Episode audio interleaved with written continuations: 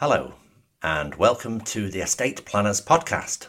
My name is Anthony Brinkman, and this is the place for will writers, estate planners, and solicitors that are interested in learning the tips, tools, and technicalities to best help their clients.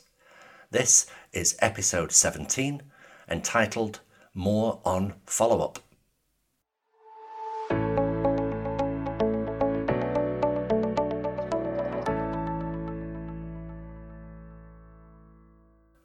Back at episode number six, entitled Follow Up, I covered a number of different points to do with following up clients. We looked at what follow up actually is, what do we mean by following up clients. We took a look at some of the initial follow up that you would tend to need to do once you've got a prospective client that's interested in doing business with you. And we looked at some of the most common mistakes made in following up with clients. Towards the end of that episode, I mentioned the fact that there is quite a lot more to this subject and that we would return to it at some point in the future. So, this is that promised next episode on follow up. As a very quick recap, what we mean by follow up is all of the actions that you take after a client has expressed an interest in your service, to stay in contact with that client and turn them from somebody interested into somebody who's actually done business with you and extends right the way through to the conclusion of the service itself. How much, how often you follow up with clients, and particularly at that early stage where they're not yet a client, they've expressed interest, but they haven't signed on the dotted line. They've not said, Yes, I would like you to make my will, do my lasting powers of attorney. Following up clients to get them to that stage is vital. How do we do that? What I want to cover in this episode is basics of follow up, some things, some of the aspects of follow up that need to be in. What I want to cover in this episode is follow up basics. The first of those basics is commitment. Perhaps the most basic element, actually, of getting results from your follow up actions is the decision to commit to getting results. Making a decision sounds like a simple matter.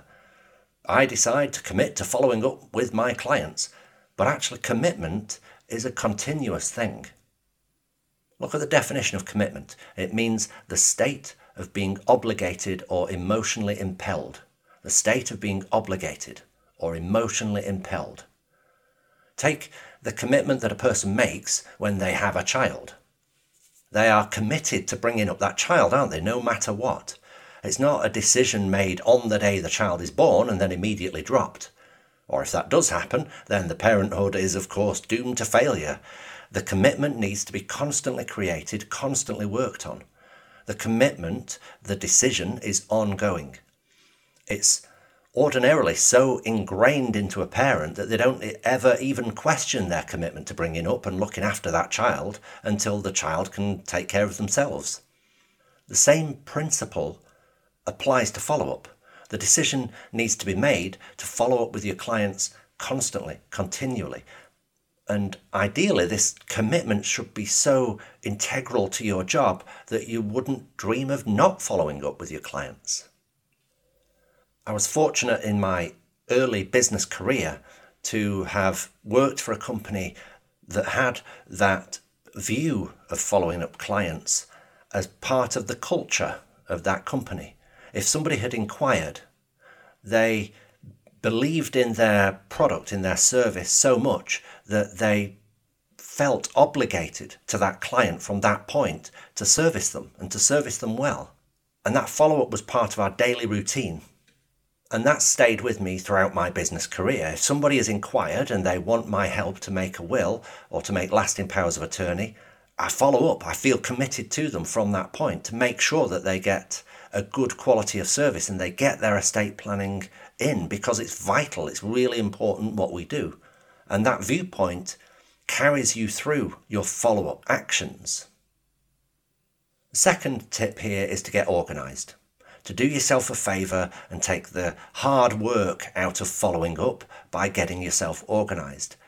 The main tool that you would want to be using to bring good order, good organisation to your follow up activities is your CRM, your client relationship management tool. Whatever database or or spreadsheet or application that you use to organize your information, organize your client contact data, to organize the notes that you make when you've phoned a client, that's a vital tool.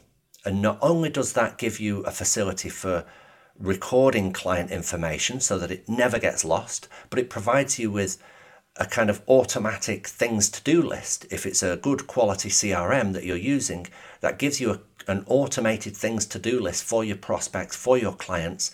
And often with the click of a few buttons, you can end up with the people that you need to be calling that day and the actions that you need to take on that day so that a lot of the memory exercise, a lot of the paper notes that you might otherwise keep dotted about on your desk or in your paper diary, all, all of that is eliminated if you've got good organizational tools that you're bringing to the table for this activity of following up your clients. The next thing you can do is schedule your follow up. Actually, put it in your diary, block out time when you can follow up your clients. Otherwise, the demands of the day can often take over what activities you're actually doing that day, and you don't end up following up with your clients enough. And Monday has gone, you think I'll I'll get round to that tomorrow. Tuesday ticks on by, you have a few appointments in your diary, you've got a couple of little windows there, but you know you need to do some admin, and then it's Thursday, and then it's Friday, and you just haven't followed up with your clients as much as you should have done by the end of that week. Actually, blocking out time to do your follow up or having it as a regular part of your daily routine is vital. Back when I was being a full time consultant, when I was actively going out and seeing a lot of clients, I would mentally have in mind that 10 o'clock, 2 o'clock, and 6 o'clock in the evening were assigned as my follow up time. If I wasn't in a client meeting at 10 a.m., then I would pick up the phone and start following up with my clients. Those people that had expressed interest and I still needed to book an appointment with, or those people who I had let's say, done draft wills for and needed to follow up to check if they had approved their drafts or not. My active clients or those clients that I needed to bring to the table to actually sign up for service, I would follow up with diligently at 10 a.m., 2 p.m., and 6 p.m. if I wasn't already with another client in an appointment.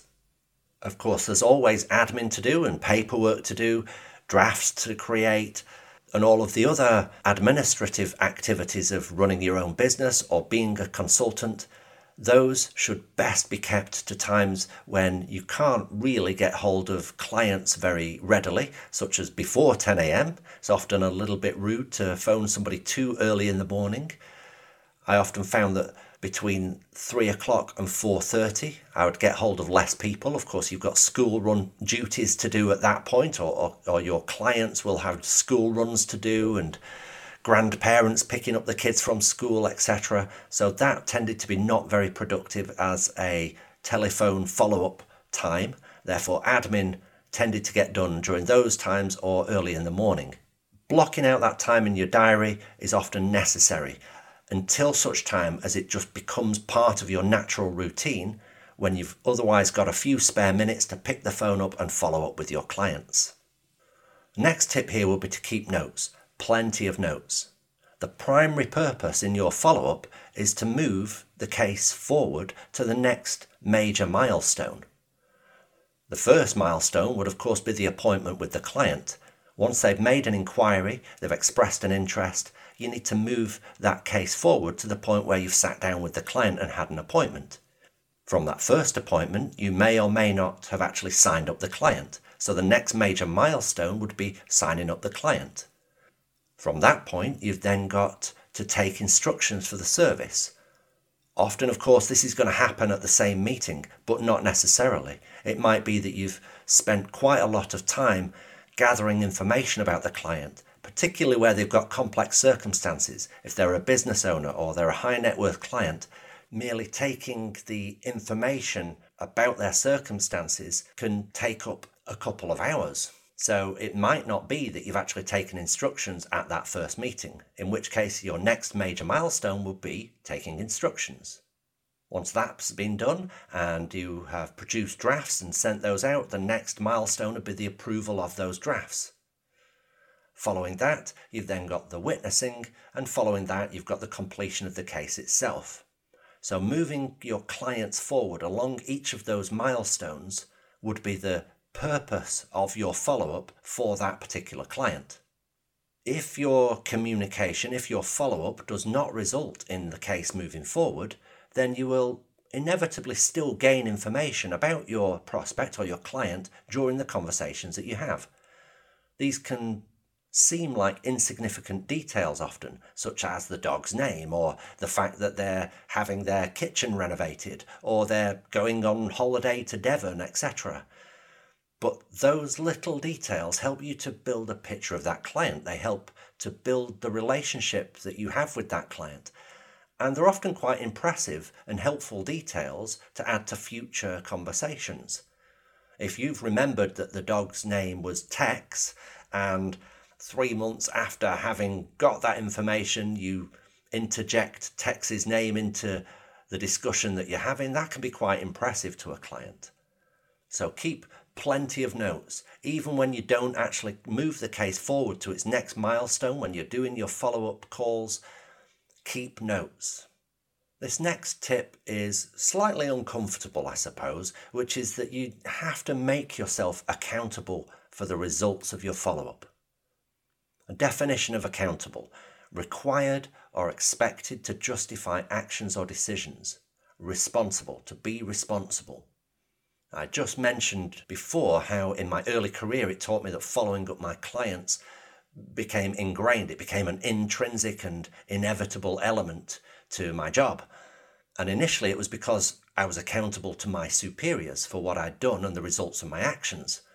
But over a short space of time, it was me that held myself accountable for following up with clients. It became so much a part of my day that I'd feel uneasy with myself at the end of the day if I had not yet done enough follow up despite whatever else was on my plate, I'd at least make a few calls or write a few letters to follow up with clients. Now, what you can do in those early days, particularly for a, lot of estate planners who are self employed, they work on their own, there's a, it can be a lonely kind of job. And if you're not yet in that frame of mind where you're feeling like the following up of clients, it has to be done, you don't yet feel that accountability, then you can always get somebody else to hold you accountable. It could be your spouse, it could be a colleague, it could be somebody else that you know and trust who just asks you periodically Have you followed up with your clients? Have you made enough follow up calls today? Set yourself a reminder perhaps towards the end of the day 3.30 4 o'clock whenever you finish work just before that if you set yourself a little diary note have you followed up that just pings up on your phone or on your computer screen, something that just makes you more accountable for your results can help prompt you in the right direction and just remind you you need to follow up. You need to keep following up every single day with your clients. So, just a couple of other specific items that I want to pick up on before we end off this episode. The first is to do with whether or not you reconfirm an appointment or not. There are two schools of thought about whether it's better to reconfirm an appointment or not. One school of thought says that it's not a good idea to reconfirm an appointment beforehand because that gives the client an opportunity to cancel. So, in other words, you've booked a meeting to see that client next Thursday at 10 a.m. Perhaps on the Wednesday, you give the client a ring to just make sure that they're okay for that meeting tomorrow morning. If they'd been sat on the fence and they weren't quite sure, they've got an opportunity there to say, actually, can we just put it off for a couple more weeks?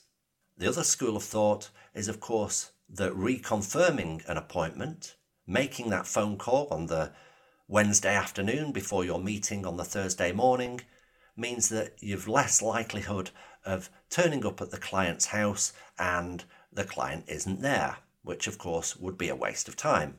One of the things that can actually eliminate this dilemma is sending out a good quality follow up letter or email. If you've sent out a written communication confirming the details of the appointment, what things they might need to have on hand at that appointment, how long it might take, that quality written communication often eliminates the no shows or the cancellations.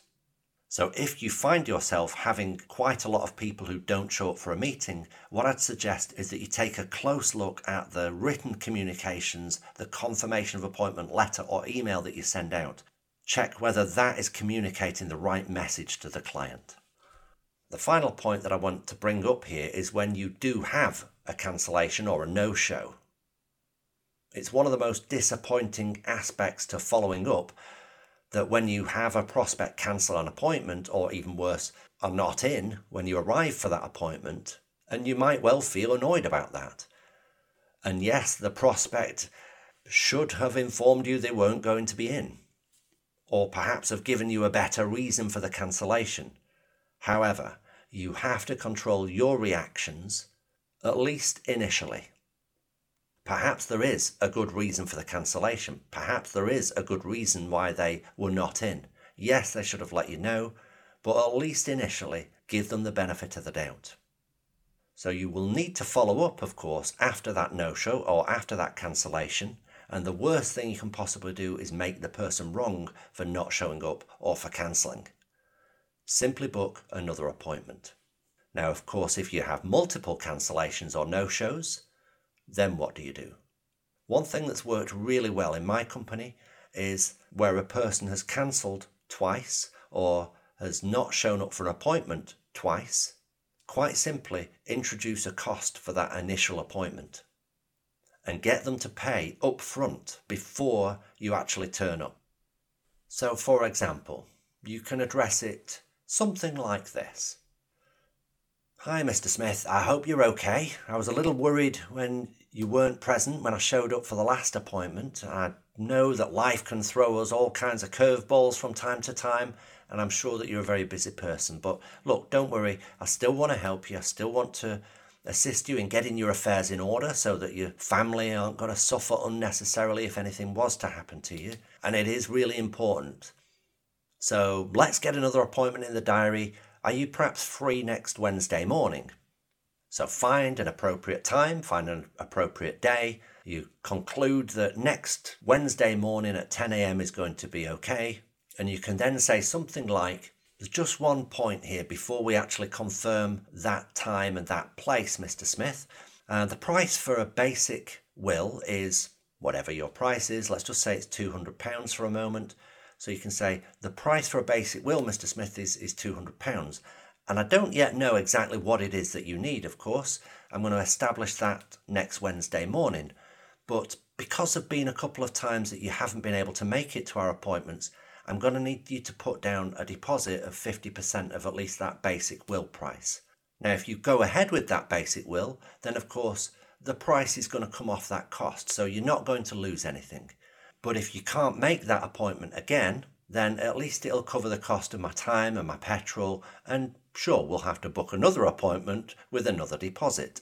Is that okay with you? So it can be done politely, it doesn't have to be done in a way that makes the other person wrong, but it also doesn't close the door on them becoming a client at all. You might well lose that case, but at least the door remains open for the prospect now and in the future if they do want to go ahead. And of course, if they do put that deposit down, then they're far more likely to actually keep the appointment. Now, believe it or not, there is still quite a lot more that I could go over with you in terms of following up clients, but I hope that this has fleshed out the subject somewhat and you found this useful.